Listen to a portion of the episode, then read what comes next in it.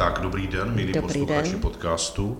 Eh, My vás zdravíme z Univerzity aplikovaného managementu. Máme tady dneska vzácného hosta.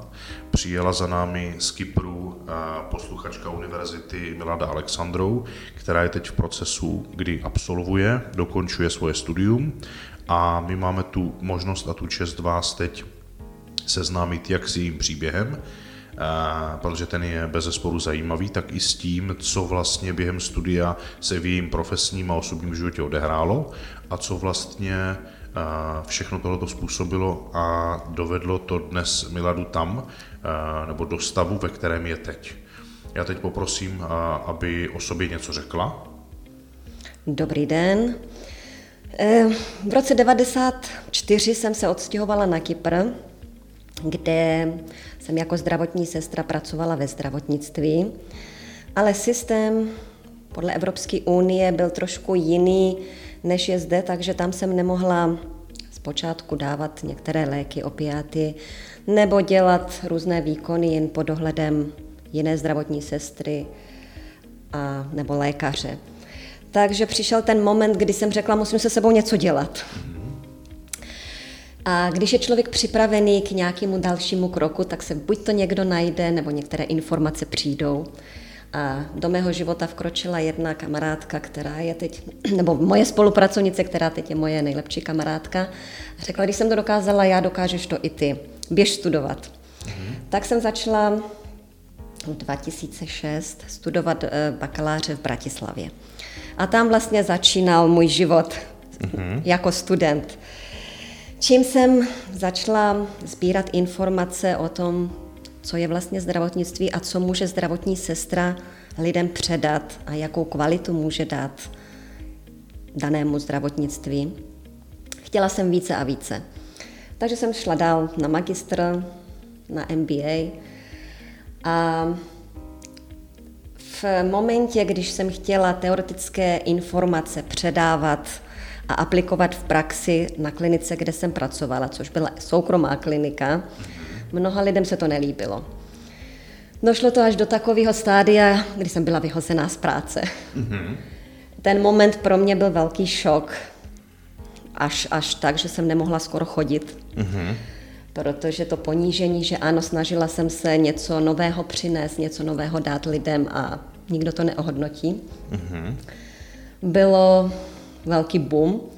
No, když jsem se otřepala, tak jsem začala rozdávat mé životopisy na jiné kliniky, na jiné místa, ale jelikož jsem měla přestudováno, měla jsem hodně titulů, nikdo mě nechtěl, ani na interview. Mm-hmm.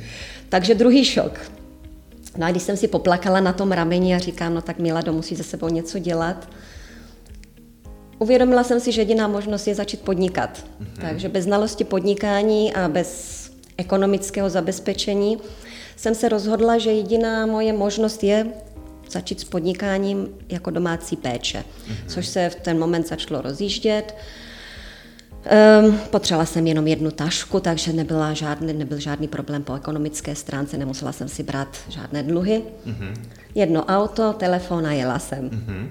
Jelikož já jsem člověk, kde jsem potřebu adrenalin, potřebu akce, takže domácí péče mě začala neuspokojovat. I když jsem dělala zázraky a lidé si vážili mé práce, dovedli to ohodnotit a zaplatit za to, mm-hmm.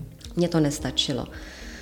Takže jsem začala přemýšlet, co dál. K té domácí péči jsem si přibrala i sanitky, takže jsme mohli nabízet transport klientů z nemocnice domů nebo z domu nebo z jedné kliniky na druhou kliniku.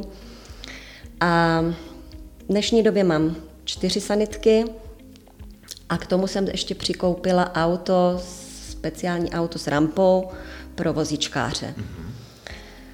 Takže můžeme nás poskytnout celkový servis po operaci nebo v ten moment, kdy klienti jdou domů, můžeme zabezpečit následnou péči. Mm-hmm. Um, jako podnikatelka jsem se dostala na jeden bod a zase jsem čekala, co dál. Mm-hmm. Nemohla jsem se pohnout, nemohla jsem udělat další krok. A přišlo mi, nevím jak, e-mail do mého, informace do mého e-mailu o studium na této škole. Mm-hmm. Zázrak. tak um, jsem hledala další, další informace, přihlásila jsem se na školu. Mm-hmm. No a jsem tu. Skvěle. Já teď, než se budeme věnovat tomu studiu a tomu, co vlastně eh, jste studi- ze studia praktikovala, mě by zajímalo několik věcí k tomu vašemu příběhu právě. Mm-hmm. Co byl vlastně ten důvod, že jste se v roce 1994 ocitla na Kypru? No to zase já jsem, já jsem takový člověk, že mám ráda ty akce a chci zkoušet nové věci, takže jen co se otevřely hranice, byl první moment a vycestovala jsem na jeden rok za kamarádkou, která tam taky pracovala na soukromé klinice a měla jsem to brát jenom jako praktický trénink. Mm-hmm. Až jsem pak tam zůstal a vdala se. Ano. A jste tam vlastně dodnes? Ano. A vy jste se potom vracela i zpátky, tedy za studiem. To znamená, na Kypru jste žila, na Kypru jste pracovala. Ano. Studovala jste ale v Bratislavě v roce 2006. Ano. A bakaláře zdravotnického, Bakaláře potom a magistra. Magistra a, A v Praze ne. jsem studovala MBA. Ano, ano.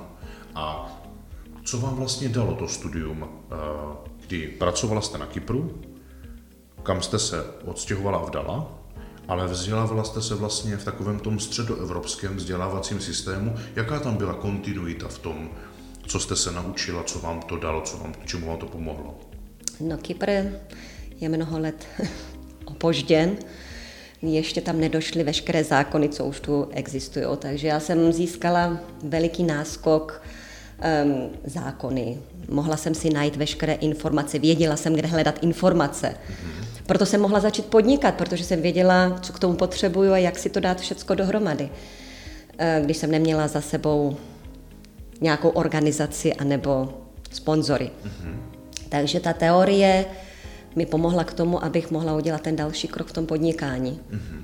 A zařadit se na Evropskou unii, jako na, evropskou, na evropský standard. Tak. No, eh, my jsme se vlastně prozradím předtím, než jsme spustili tento podcast, tak jsme se bavili vlastně o tom, jaké to je na Kypru, rozdíl třeba Kypr, Česká republika. Kypr je vlastně z poloviny řecký, z poloviny turecký, jestli to říkám Ano, správně. ano. Vy jste v té řecké části, Ano. že? A vy jste říkala, že Kypr je tak 15 let zpět, že to, co tady jsou standardy, tak u vás ještě nejsou. Můžete nám o tom říct víc? No já třeba teď momentálně, na čem já pracuji v mé společnosti, je adaptační proces. Strašně mi to pomohlo, dělá to zázraky, nejen časově, že mám volno, volno a, ale i to, že máme všecko rozepsané a lidi jsou spokojení, vědí, co mají dělat, kam máme jít a kam se posouváme. Když jsem toto téma nadhodila, tak každý na mě koukal, co chci a co po něm. Prostě měnit, měnit myšlení a zavádět nové věci je těžké. Mm-hmm. A když o tom nemá nikdo shine, tak, tak prostě s nikým se třeba ani nepohne. Mm-hmm. Tak to si myslím, že je vlastně jakýsi kolorit v podstatě, řekl bych, i České republiky, protože my na to narážíme ve spoustě firmách, že eh, ti představitele chtějí změny třeba i drobného charakteru, tak je tam velká rezistence mm-hmm. těch lidí, neochota, jo, ale mě třeba zaujalo to, jak jste říkala, že Zákony. zákony, že Ano, na Kypru v mám, je... mám emergency, mám rychlou a není nikde podložený, jaký máme zákonem určený hranice, takže já všecko jdu podle Evropské unie. Ano. Všecko podle českých a slovenských zákonů, takže Ano. já jsem... Čili jestli bych si chtěl otevřít eh, rychlou záchrannou službu jakoby na Kypru, tak eh, vybavení sanitního vozu do jisté míry závisí jaksi na tom, co si tam dám. Chápu to správně? Záleží na lidech, jestli nám dají to razítko. A chápu, chápu, chápu. OK. Já dělám všecko pro kvalitu a pro spokojenost zákazníka, takže já tam mám maximum. Mhm. Ještě si teďka vybavuju, jak jsme se bavili, že jste říkala, že Řecko je vlastně typické tím, že tam není jenom ten, ten středoevropský způsob myšlení, ale na, na, zaví- navíc se tam prosazují ty vlivy těch rodin. Přesně tak. Řekněte Já jako, och, kolikrát jsem se rozplakala. Eh, Jenom kvůli tomu, že jsem jako žena a ještě cizinka a když chodím na mítinky, tak se mnou nechtěli ani ředitelové, nebo prostě ve vyšších funkcích se mnou nechtěl nikdo komunikovat. Takže jsem si musela vzít buď to svého manžela nebo lékaře jenom jako eh, doprovod. Ano. A tehdy teda jsem si mohla domluvit schůzku a šli se se mnou komunikovat, šlo se se mnou prostě bavit. Ano, mě teďka ještě napadá otázka, kterou jsem si vlastně vůbec nepřipravil, a to je, jestliže to je místo, ostrov, který vlastně v sobě spojuje dvě, dvě lokality, dvě země, ano. dvě kultury, protože Řecko je přece jenom oblast křesťanství, tak. zatímco Turecko tam je muslim, tam je islám. Jak to tam, jaký to má vliv Právě, na tam hranice a ta se nepřekračuje. Skutečně. Ano, lidi tam jezdí jenom tak za kasínem nebo ne, Kypřani tam nejezdí na tu tureckou část. Mm-hmm. Nejezdí. A má vliv ta turecká část na tu řeckou, nebo ta hranice to prostě striktně oddělí? Oddělí to, oddělí, oddělí to. Jsme úplně rozdělení a mm-hmm. máme teď problémy s naftou. Nemáme ji kam vyvážet, přes co. Rozumím. Dobře, já jsem si napsal, vy jste byla, vy jste říkala, byla jsem vyhozena z práce. Ano. A mělo to na mě velmi zásadní vliv. Oh, oh. Ale přitom jste chtěla v té práci zavést vyšší kvalitu, lepší Přesně. přístup. Přesně. Řekněte nám o tom víc. No to, co jsem se prostě naučil, tak jak máte vy na webových stránkách, já jsem si myslela, že je to marketing, ale teď jsem pochopila, že absolutně není. E, to, co věnujeme do studia, se nám má několika e, násobně, vrátit. násobně vrátit. Takže já jsem toto, to, co jsem se naučila, chtěla jsem samozřejmě předávat a e, zavádět do praxe. No a... Tak se vám to vrátilo. Vrátilo se mi ano. tím kopancem. No ale vždycky se jedny dveře se zavírají, druhé se otvírají, tak, tak v ten moment já jsem to nevěděla, ale... Ale tím, že to nastalo, tak se otevřely ty dveře toho podnikání tak, tak. a vy dneska vlastníte spoustu různých oblastí nebo máte spoustu různých oblastí ve zdravotnictví. Vy jste říkala, že máte eh, domácí péči, potom sanitní vozy, emergency, teďka tu. A ještě ale... máme, ano, na golfovém hřišti ano. pokrýváme pětivizičkový hotel a apartmány, je tam asi 700 apartmánů, nebo vil. Ano. Eh, u golfového hřiště, takže tam máme taky jeden náš office, kde je lékař a sanitka, kdyby cokoliv bylo potřeba zásahu. Takže děláte vlastně první zdravotní pomoc. péči. Ano, první pomoc. Nicméně První pomoc znamená něco jako, že tam nechodí ti, kteří mají nějaký zásadní zdravotní problém, ale cokoliv, co potřebují na té první cokoliv, instanci. Cokoliv, tak cokoliv, přijdou. i zánět uchem a odřené koleno. Ano, ano. Eh, skvěle.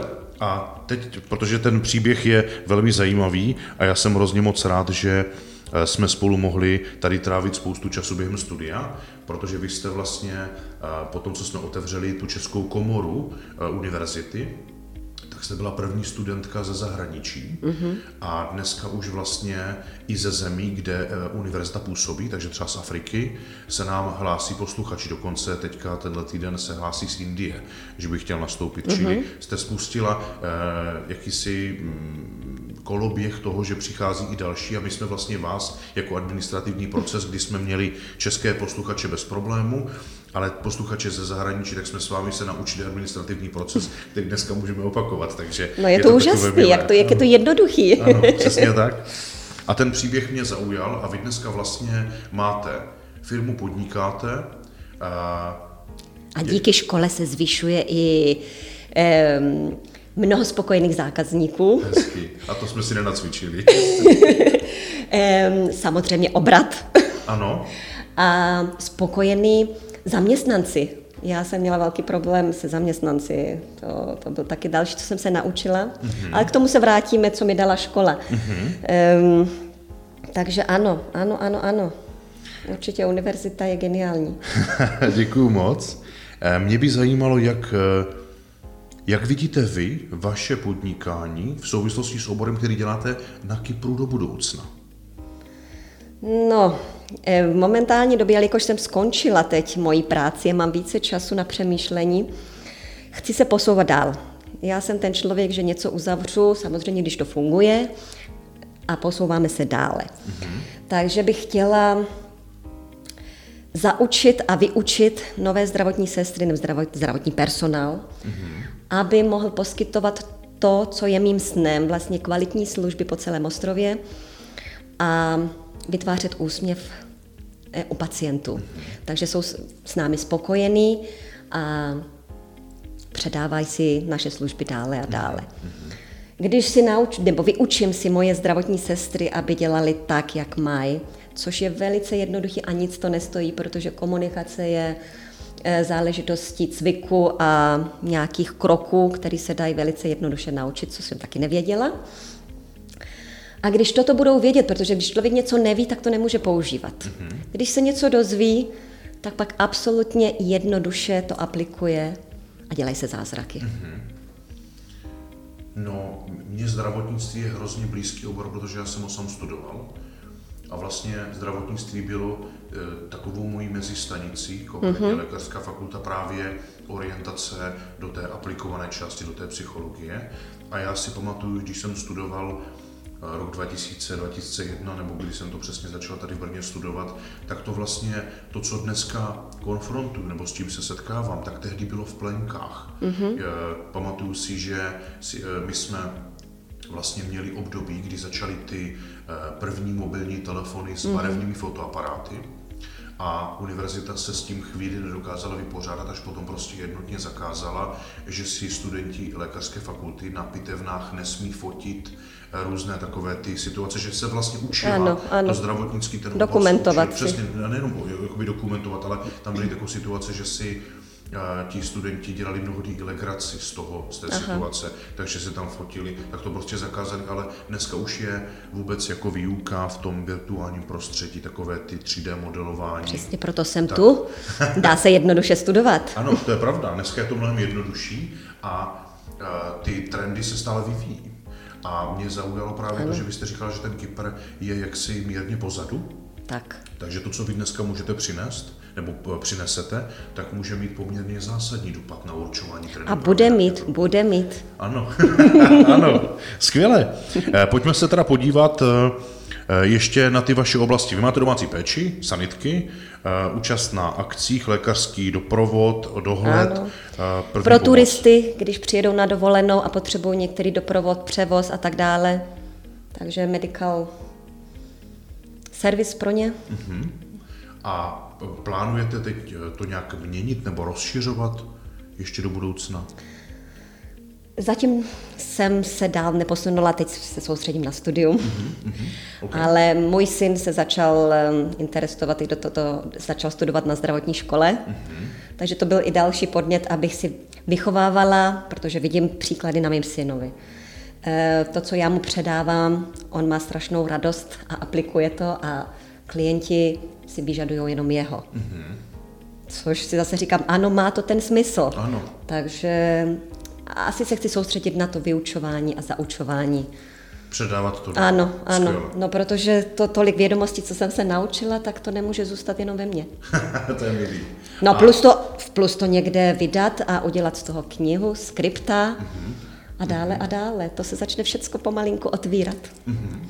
A já se zeptám, představte si ještě situaci. Vy, soukromé zdravotní zařízení, ano. které má zájem usilovat o kvalitu a péči a, a spokojenost klientů, mm-hmm. že přece jenom to je takové to první setkání s tou nekomfortní situací. Je tam nějaká bolest, nějaké zranění, nějaký problém. A versus tedy ta oblast toho, z toho státního soukromého nebo státního sektoru, eh, toho zdravotnictví na mm-hmm. Kypru. Jaký tam vnímáte rozdíl mezi tím? No dívejte, eh, Zdraví je to jediné, co máme. Takže když o něj přijdeme, člověk se začíná měnit po psychologické stránce a začíná to mít nějaký dopad nejenom pro toho klienta, ale i pro celou rodinu. Mm-hmm. Takže eh, zdravotní personál je jako první, který může podat tu pomocnou ruku. Samozřejmě, že lékaři léčí a zdravotní sestry eh, nepočkej, jak je, jak je ten eh, lékaři uzdrav... Ne, lékaři léčí a zdravotní sestry uzdravují. Ano. Takže moderní technika, ano, lidé se dožívají delšího věku. Um, všecko je rychlejší a um, dokonalejší. Jenže nové stroje, nové, nové um, léky nezajistí to, co může podat ta zdravotní sestra. Mm-hmm. Motivaci, aby ten pacient se dále léčil a dodržoval ty, uh, ty kroky, které má. Eh, jedno pohlazení může snížit i bolest. Empatie, vyslechnout si pacienta, co má za problémy a nabídnout mu některé řešení. To je tak jednoduchý a ten pacient okamžitě začne se léčit a dávat ze sebe maximum, takže se zkracuje, co jsem si všimla. Eh, léčba, snižují se náklady na léčbu, protože nepotřebuje tolik, dejme tomu, léku proti bolesti. No a samozřejmě, když se pacient cítí, že může eh, se do toho, že se může přidat do té do skupinky zdravotní sestra, lékař a pacient a že není jenom ležící pacient, který musí jenom dělat ABC, mm-hmm. tak se začnou dít ty zázraky. Mm-hmm. A ta léčba má výsledky a pacient je spokojený. Mm-hmm. Takže v soukromí se toto dá velice rychle aplikovat, protože soukromí, soukromá firma chce ušetřit, mm-hmm. chce mít um, úsměv u, u klientů. A tam je právě ta, ta, ta cesta, která jde rychlejc. Ve státním zařízení, tam je to k pláči. Mm-hmm. Tam se prostě zajeté koleje z těch 60. 70. let a tam se to nepohlo. Mm-hmm. Nepohlo, nepohlo a myslím si, že to je i v České republice, i na Slovensku, i na Kypru. Já mám pocit, že, nebo pocit, já jsem tady v tomhle s vámi hrozně ve shodě, protože já si pamatuju situaci, kdy už když jsem studoval, na to pak ještě teď, kdy doba pokročila a úroveň té lidské informovanosti o zdravotním stavu eh, se nezvětšuje. Někdy mám pocit, že naopak klesá, takže vlastně ten fenomen toho bílého pláště, ano. ta autorita toho lékaře v tom člověku, který není znalý a není ani povinen to znát z toho pohledu, že systém ho k tomu nesměřuje, ano. tak eh, vlastně bezvýhradně věří tomu, tomu personálu ano, a když ten personál s tím dostatečně nekomunikuje, tak on vzhledem k autoritě to vnímá spíš jako svoje selhání, než to, že by měl tendenci a ochotu se toho lékaře zeptat, hele, tak co vlastně znamená ta diagnoza. Ale já, jestli tomu rozumím správně, tak toto je jak na Kypru, na Slovensku, v České ano, republice, ano, prostě ano, kdekoliv. Ano, vlastně. ano, ano. A co s tím ale? Jak, jak, jak, jak, jak s tím nakládat? Co s tím no, no to je, to je, to je, to byl ten základ mé, mé práce disertační, že ano, že sestra má zázrak v těch rukách a v těch slovech a v těch gestech. Ehm, jenom dávat lásku, pohlazení, dobré slovo, úsměv. Toto je velká terapie. To souhlasím naprosto. Řekněme, a ty informace. Ano, ano. Samozřejmě, když jsou, když jsou dobré informace, mm-hmm. tak všecko pak tak krásně zapadá, jak ty pucle a... a... no dobře, pojďme se teda podívat na, na, na vaši práci, na studiu. Pojďme se podívat na to, co Tedy, jak byste zhodnotila dobu před studiem a, a, a teď vlastně? No, jelikož jsem studovala v Bratislavě, kde profesoři byli, jak bych to hezky nazvala, ten standard těch 60. 70. let, takže teorie, teorie, naučte se teorii jako básničku, uděláme si test a pokračujeme. Mm-hmm. Takže takto jsem absolvovala toho bakaláře. Ano, jelikož já jsem se chtěla vzdělávat, takže jsem přes internet a dál hledal další a další informace. Tak jsem si vzala z toho maximum. Ale určitě moje kolegyně byly ten typický standard. Mm-hmm. Um, až tady na vaší univerzitě jsem konečně, to kolo tak zapadlo do sebe, že tu teorii jsem mohla aplikovat v praxi. Mm-hmm. Tam si odzkoušet, jestli mi to vyhovuje, nevyhovuje, jestli to má nějaký důsledek kladný, záporný, trošku to přeměnit, mm-hmm. překontrolovat a dále používat. Mm-hmm. Takže až teď můžu říct, že wow, stává se ze mě profesionál. to je milý. Eh, co byl ten zlom? Co to způsobilo, že Předtím to bylo hodně o teorii a vy jako aktivní student Ano, to, to, to bylo to období, kdy já jsem se vlastně v tom podnikání dostala na jeden strop. Ano. A nemohla jsem se hnout dál, protože jsem nevěděla, jak. Ano. A za prvý eh, Kypr ano, ženy a ještě cizinky, to oni moc neakceptují. Mm-hmm. Takže já jsem neměla žádnou pomoc a vaši univerzitu jsem cítila jako pomoc, kdybych cokoliv potřebovala rozebrat, pomoc, vysvětlit. Kdykoliv jsem vás měla na Skype, na mm-hmm. e-mail, mm-hmm. mohla jsem cokoliv dále rozebírat, požádala jsem o další informace, druhý den jsem to měla v e-mailu. Mm-hmm. Takže geniální.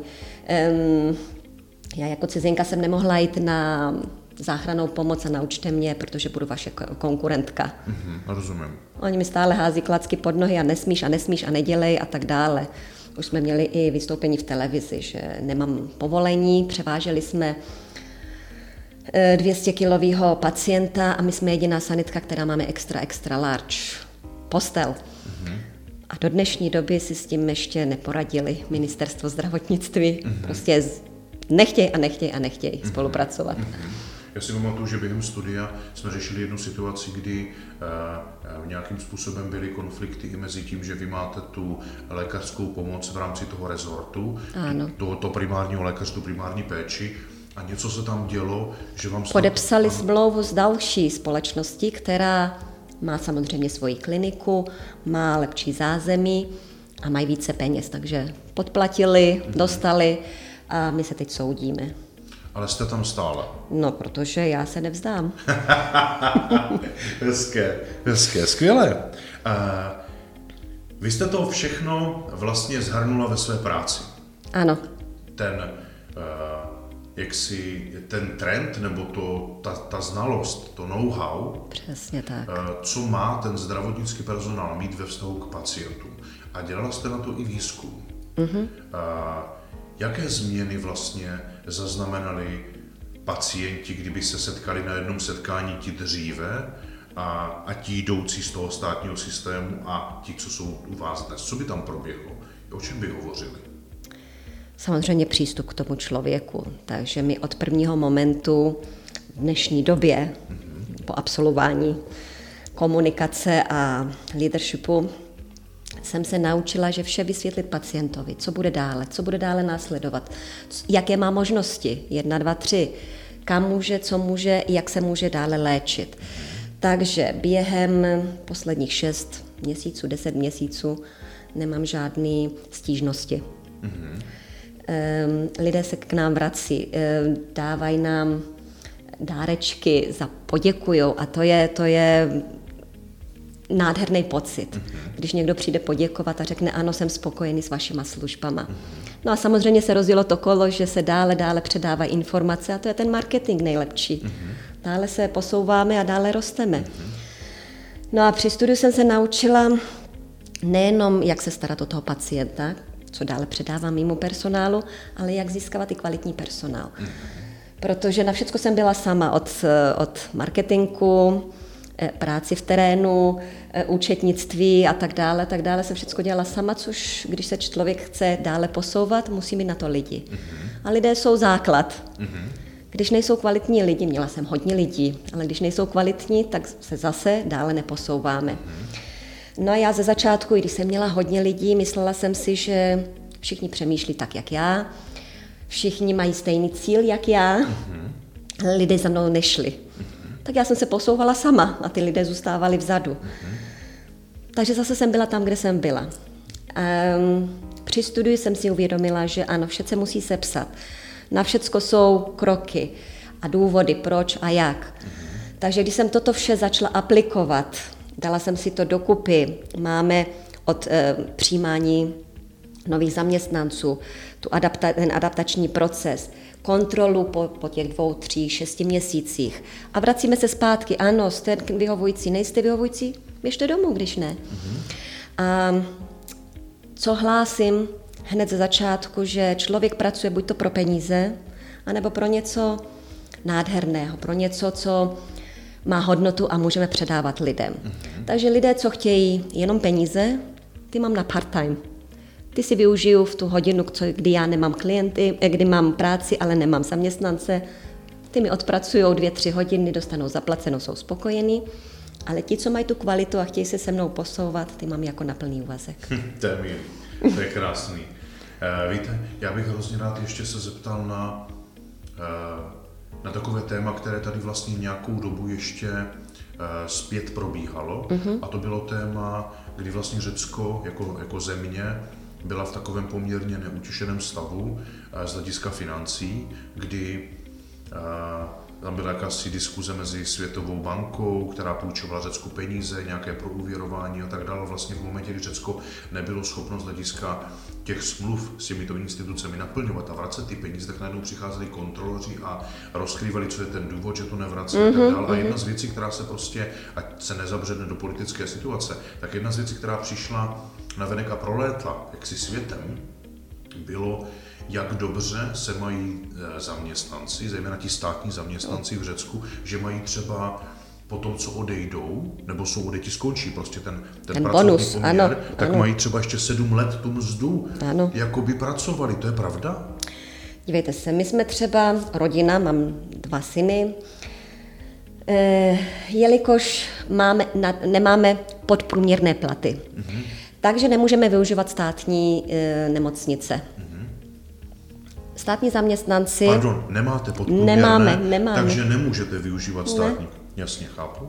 musí být podprůměr. Ano, Eh, takže musíme mít připojištění, který si musím sama platit. ano, A nemocnici využívají jenom ty chudí, mm-hmm. anebo státní zaměstnanci. ano. Eh, Od učitelů, zdravotních pracovníků, Úředníci, jasně, jasně. politici a tak dále, a tak dále. Ty to mají zdarma. A potom mají ty bonusy a tak dále, a tak dále. Takže normální třída, střední třída pracovní,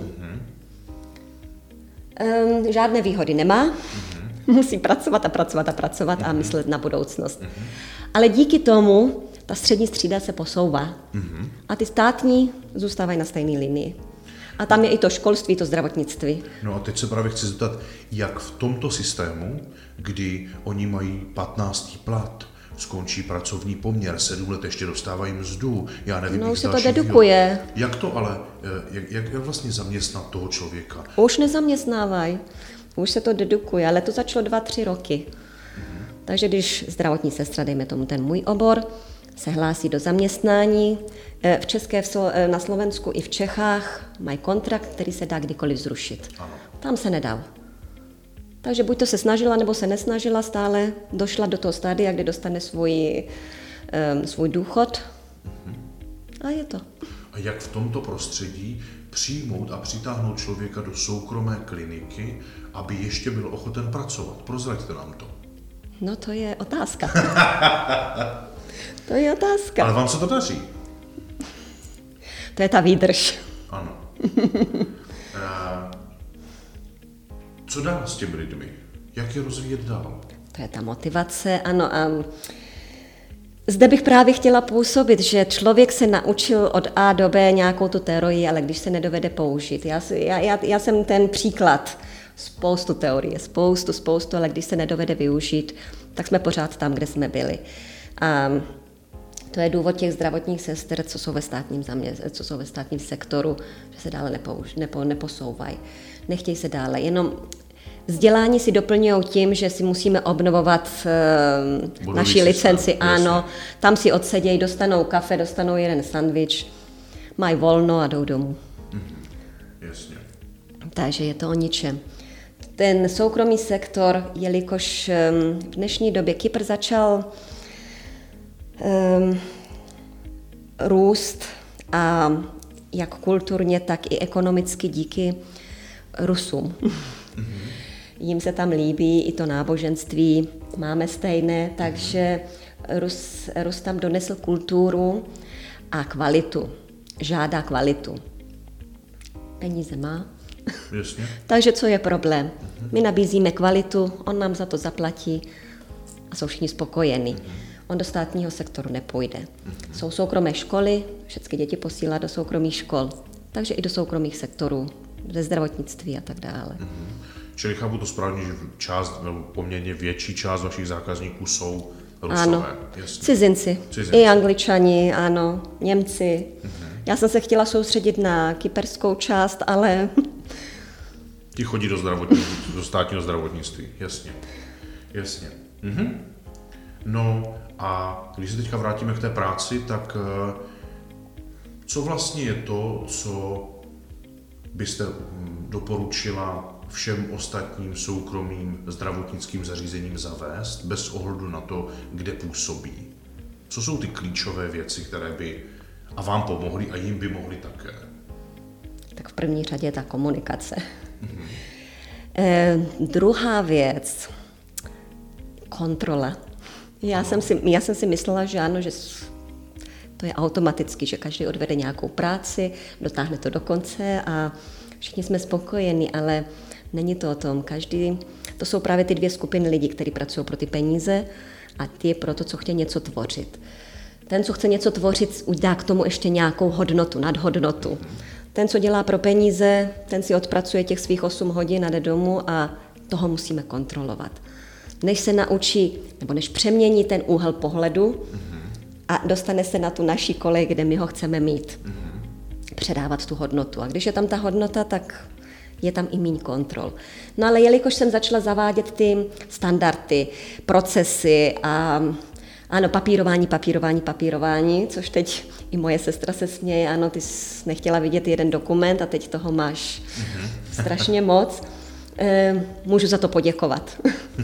Usnadňuje to život a když je to krásně sepsaný od, vlastně od příjmu toho nebo nastupujícího nového zaměstnance až do konce, je to úžasný a pak to můžu předávat a delegovat na další lidi. Takže i mně se usnadňuje práce, můžeme se rozšiřovat a to znamená všechny nové společnosti, mm-hmm. tak to dále můžou delegovat další lidi, když je v tom pořádek mm-hmm. a když je nějaký systém. Rozumím. Který jsem se naučila. Ano.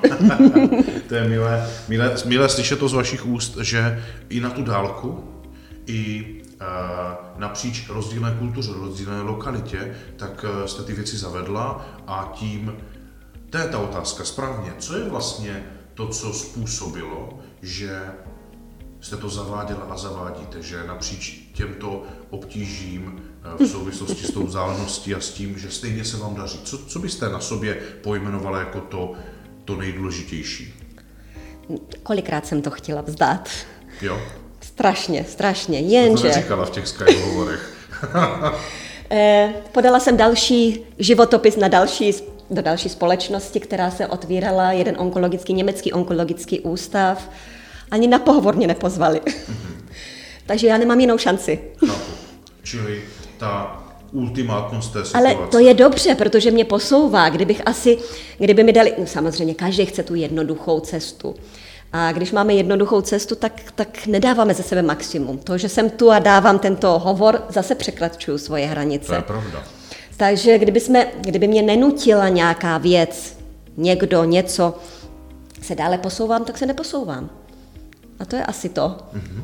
Mm-hmm. Že jednoduchá, ano, spoustu lidí, kolik, já nevím, jaký jsou teď ty, ty výsledky, ale myslím si, že 90% lidí neuspěje a jen 10% pokračuje dál a může dělat to, co chce a ten, tu práci svých snů. Mm-hmm. To je eh, určitě pravda, že těch, kteří mají tu nezdolnost v sobě, je určitě podstatně méně.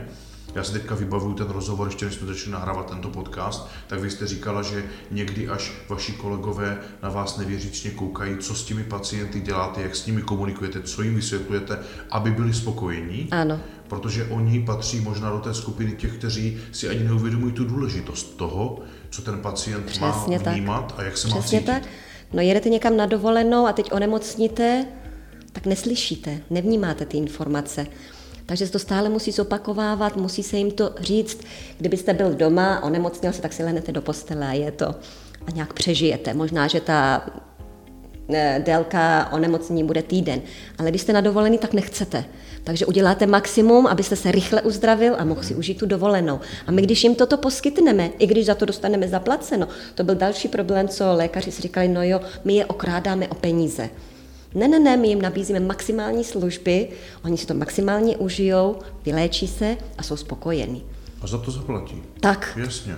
No ale než jsem jim přeměnila toto myšlení, že musí to vidět takto, i já jsem se ze začátku takto cítila, že zaplaťte, ani jsem to nemohla ze sebe dostat. dostat. Jasně. Teď jen tolik a tolik, ale máte toto, toto, toto, toto. Jasně. Skvělý. A je to. Hezké. Mně se to moc líbí, mně se líbí to, že my jsme spolu vlastně strávili asi bych řekl dva roky, mm-hmm. kdy jsme uh, se zabývali tím, jak ty věci transformovat, jak to nazvat. Já si to teďka vybavuji situace, kdy jsem pořád otravoval s otázkou, a co je smyslem, a proč to mm-hmm. děláte, a k čemu to slouží, a co bude výsledek. A hrozně mě překvapuje, že uh, Příjemně mě překvapuje, že vy jste ty věci prostě vzala a svojí nezdolností je všechny prosazovala a prosazujete, aby to mělo dopad na fungování vašich firm, na klienty a na pracovníky. A protože jedna, to jsou vlastně dvě oblasti. Klienti, kteří eh, čerpají služby, platí Ano. za ně, a pracovníci jsou ti, které najímáte, aby to klientům Ano. zajistili. A teď, protože teďka vlastně tenhle podcast poslouchá spousta lidí, kteří jsou z podnikatelského prostředí Mhm. a uvědomují si, že vlastně tyto otázky, témata a výzvy jsou všechny stejné bez ohledu na teritorium. Přesně, přesně, ano, ano. Jak vnímají lidi u Když vás? si uvědomíme, že člověk nemůže dělat všecko sám, Ano, musí to delegovat. To jsem taky nevěděla, jsem si říkala, já všecko umím nejlépe, takže to udělám sama. ano. No ale pak se člověk vyčerpá, nemůže se posun, posunout. Takže když si dáme nějaký systém, když zavedeme nějaký pravidla a budeme kontrolovat, stačí toto. Ty lidé se pak dále, dále posouvají a předávají a zaučujou a společnost roste. A jak ti lidi u vás vnímali tu vaši změnu toho, co prosazujete a chcete? Tak eh, půlka ostrova si říká, že jsem prdlá Češka. Takže mám takové jméno po ostrově. Ale aspoň tak. Je to dobrý marketing. Druhý lidi si říkají, hm, eh, ona dělá chytrou. A včera můj syn říká, ten, co roznášel o tobě, dělá, dělá chytrou, se, se ptal, jestli může pro mě pracovat. Postupně se to tak stalo. Ano, hezky. ano. To znamená, že vidí naši cestu, vidí naše výsledky a vidí, jakou máme kvalitu a co dáváme. Takže chce pro nás pracovat. Hezké. Wow. To je potvrzení, No že wow. to jde skvěle, výborně. A co lidi u vás ve firmě? Myslím ti vaši zaměstnanci. Protože oni s vámi jsou nějakou dobu a teď vy jste začala víc věcí od nich chtít.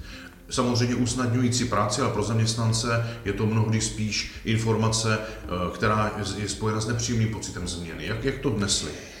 A jak já jsem to nesla? Protože spoustu lidí odešlo. Chápu. Takže já jsem si myslela, že to je můj problém.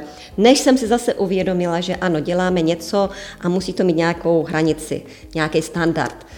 A já pod ten standard prostě nepůjdu. Takže buď to budu mít ty lidi, kteří chtějí tento standard a půjdou se mnou, anebo jdou domů. No ale taky to byla cesta. no a teď už je připraven na tom pohovoru, což jsem nedělala. Připravím je na to, že ano, já jsem taková, taková, děláme toto, toto a chcete, nechcete. Očekávejte toto, ano, máte volnost, máte svobodu, máte mm, kreativitu ve své práci, já vás nebudu i, i hodiny a, a toto nebudu vás hlídat, ale chci toto a toto. Hezké. No, tak pak si člověk může vybrat. To je pravda.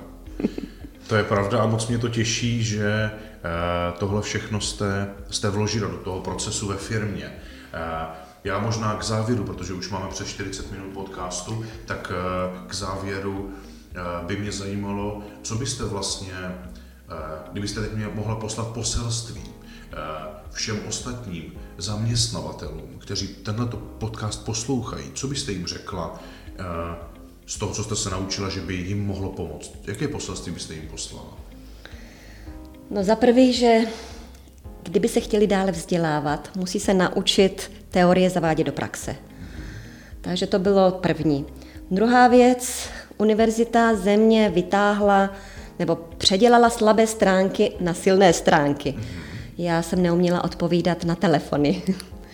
Eh, neuměla jsem komunikovat s klientem a s pacientem. To se všecko změnilo díky nějakému studiu. Takže ano, praxe, praxe, zkoušet a chybama se člověk učí. Takže co se zavede, nefunguje to, najít nové řešení a pokračovat a pokračovat. A hlavně ty kontroly. Ano. Já když vás teď poslouchám, já samozřejmě my se setkáváme na Skypeu poměrně dlouhou dobu, komunikujeme spolu dlouhou dobu. Já vás vlastně dneska vidím osobně poprvé a e, to, co cítím, je e, jedna věc, která tady možná nezazněla nebo zazněla málo, a to je jakási osobnostní dispozice, předpoklad toho člověka, který vede tu firmu, který ji vlastní nebo který podniká, protože ta je podle mě nezbytností v tom, aby opravdu byl ten, který i přes všechny nástrahy, přes všechny výzvy, tak prostě půjde a zavede to do praxe. A když to nefunguje, tak se z toho otřepe, protože mu nezbývá nic, než se zvednout. A jít a pokračovat dál. Mm-hmm. U vás v vašem případě to tak bylo. Spousta lidí tady třeba v České republice možná má nějakou jinou možnost, tak z ní se jde z té cesty. No ale to byl ten systém. Já jsem si taky myslela, já jsem, no za prvý jsem ryba, takže citlivé znamení. Mm-hmm. Já to všechno beru přes srdce, takže když já funguju a cítím, že toto je správné, tak prostě je to správné a jdu zatím. Mm-hmm. Nemůžu se přizpůsobit eh, korporacím. Ano. Takže toto úplně, já jsem sama. Ano.